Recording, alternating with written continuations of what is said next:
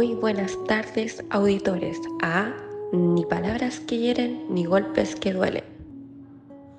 En este primer capítulo de podcast hablaremos sobre la salud mental en mujeres violentadas.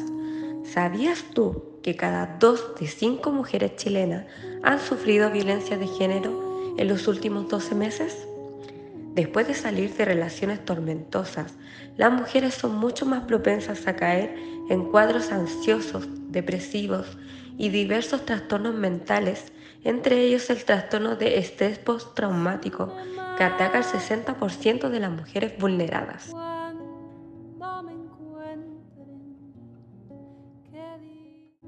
En el siguiente capítulo los dejaré con Natalia, quien les hablará sobre los tipos de violencia contra la mujer.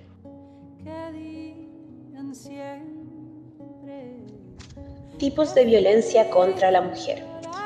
Violencia económica, violencia psicológica, violencia emocional, violencia física y sexual, violencia patrimonial, violencia obstétrica, la violencia hacia la mujer es una situación en la que alguien se siente con más poder de abusar a otra con menos poder. Toda acción o conducta pública o privada en razón de su género que cause daño o sufrimiento físico, sexual o psicológico hacia la mujer mediante el empleo de fuerza física o psicológica, verbal, intimidación o persuasión hacia estas. Del mismo modo que la agresión no comienza con el primer golpe, sino que ésta viene adquirida por la desconsideración, la intimidación, el menosprecio, el rechazo, el maltrato psicológico, conductas que van debilitando a la mujer para que su reacción sea menor ante la agresión física. El daño tampoco termina con el último golpe.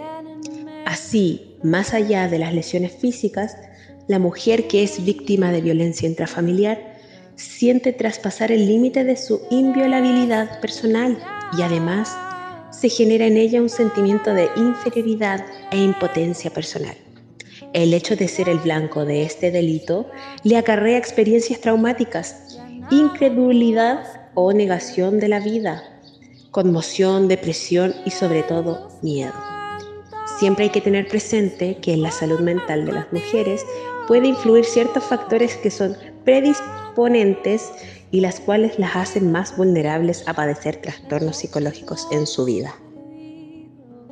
A continuación los dejaré con Constanza, quien abordará este tema de una manera un poco más profunda.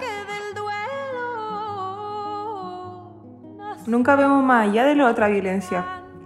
Por eso queremos ayudarnos informarnos para que la rehabilitación terapéutica de nosotras las mujeres luego de ser maltratadas sea óptima, para dejar de estar con secuelas y también para dejar de estar con, con profesionales lamentablemente incompetentes que no ayudan, que solamente lo ven sin una red de apoyo, que no te dan la contención, el apoyo suficiente, para así bajar nuestras tasas de depresión, para bajar los cuadros de estrés postraumático, también para bajar la ansiedad e inclusive los suicidios por la vulneración de esto mismo, por la violencia, porque lamentablemente la violencia hacia las mujeres es sistemática. Nosotras como mujeres debemos de buscar nuestro empoderamiento, buscar nuestra seguridad y nuestra autoestima, florecer.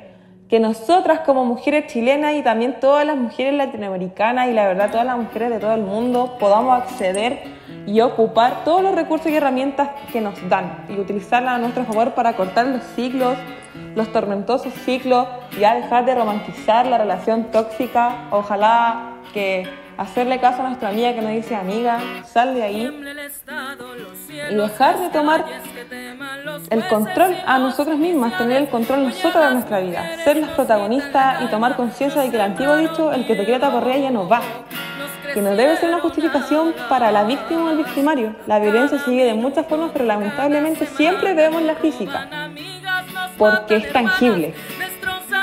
Muchas veces pasamos por altas situaciones y acciones en las que es latente una vulneración hacia nosotros, hacia el género femenino, porque lamentablemente la vulneración siempre está en el género femenino.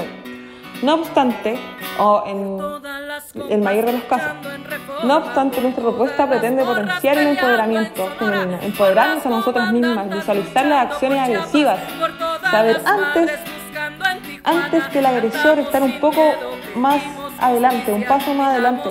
Los agresivos que pueden ser, narcisistas y la manipulación emocional que nos pueden ejercer, mayoritariamente por ellos. Y dar conocimiento de los distintos tipos de violencia e informar a todas las mujeres entre nosotros mismas sobre estas. Ayudarnos de ver aquello que pasamos por alto, ya sea por miedo o simplemente por la desinformación como tal y porque, como dije anteriormente, nos enfocamos solamente en la violencia, en la violencia física. Nunca vemos más allá. Bueno, y con esto concluimos nuestro podcast. Ni palabras que hieren, ni golpes que duelen. Muchas gracias auditores y nos vemos en un próximo capítulo.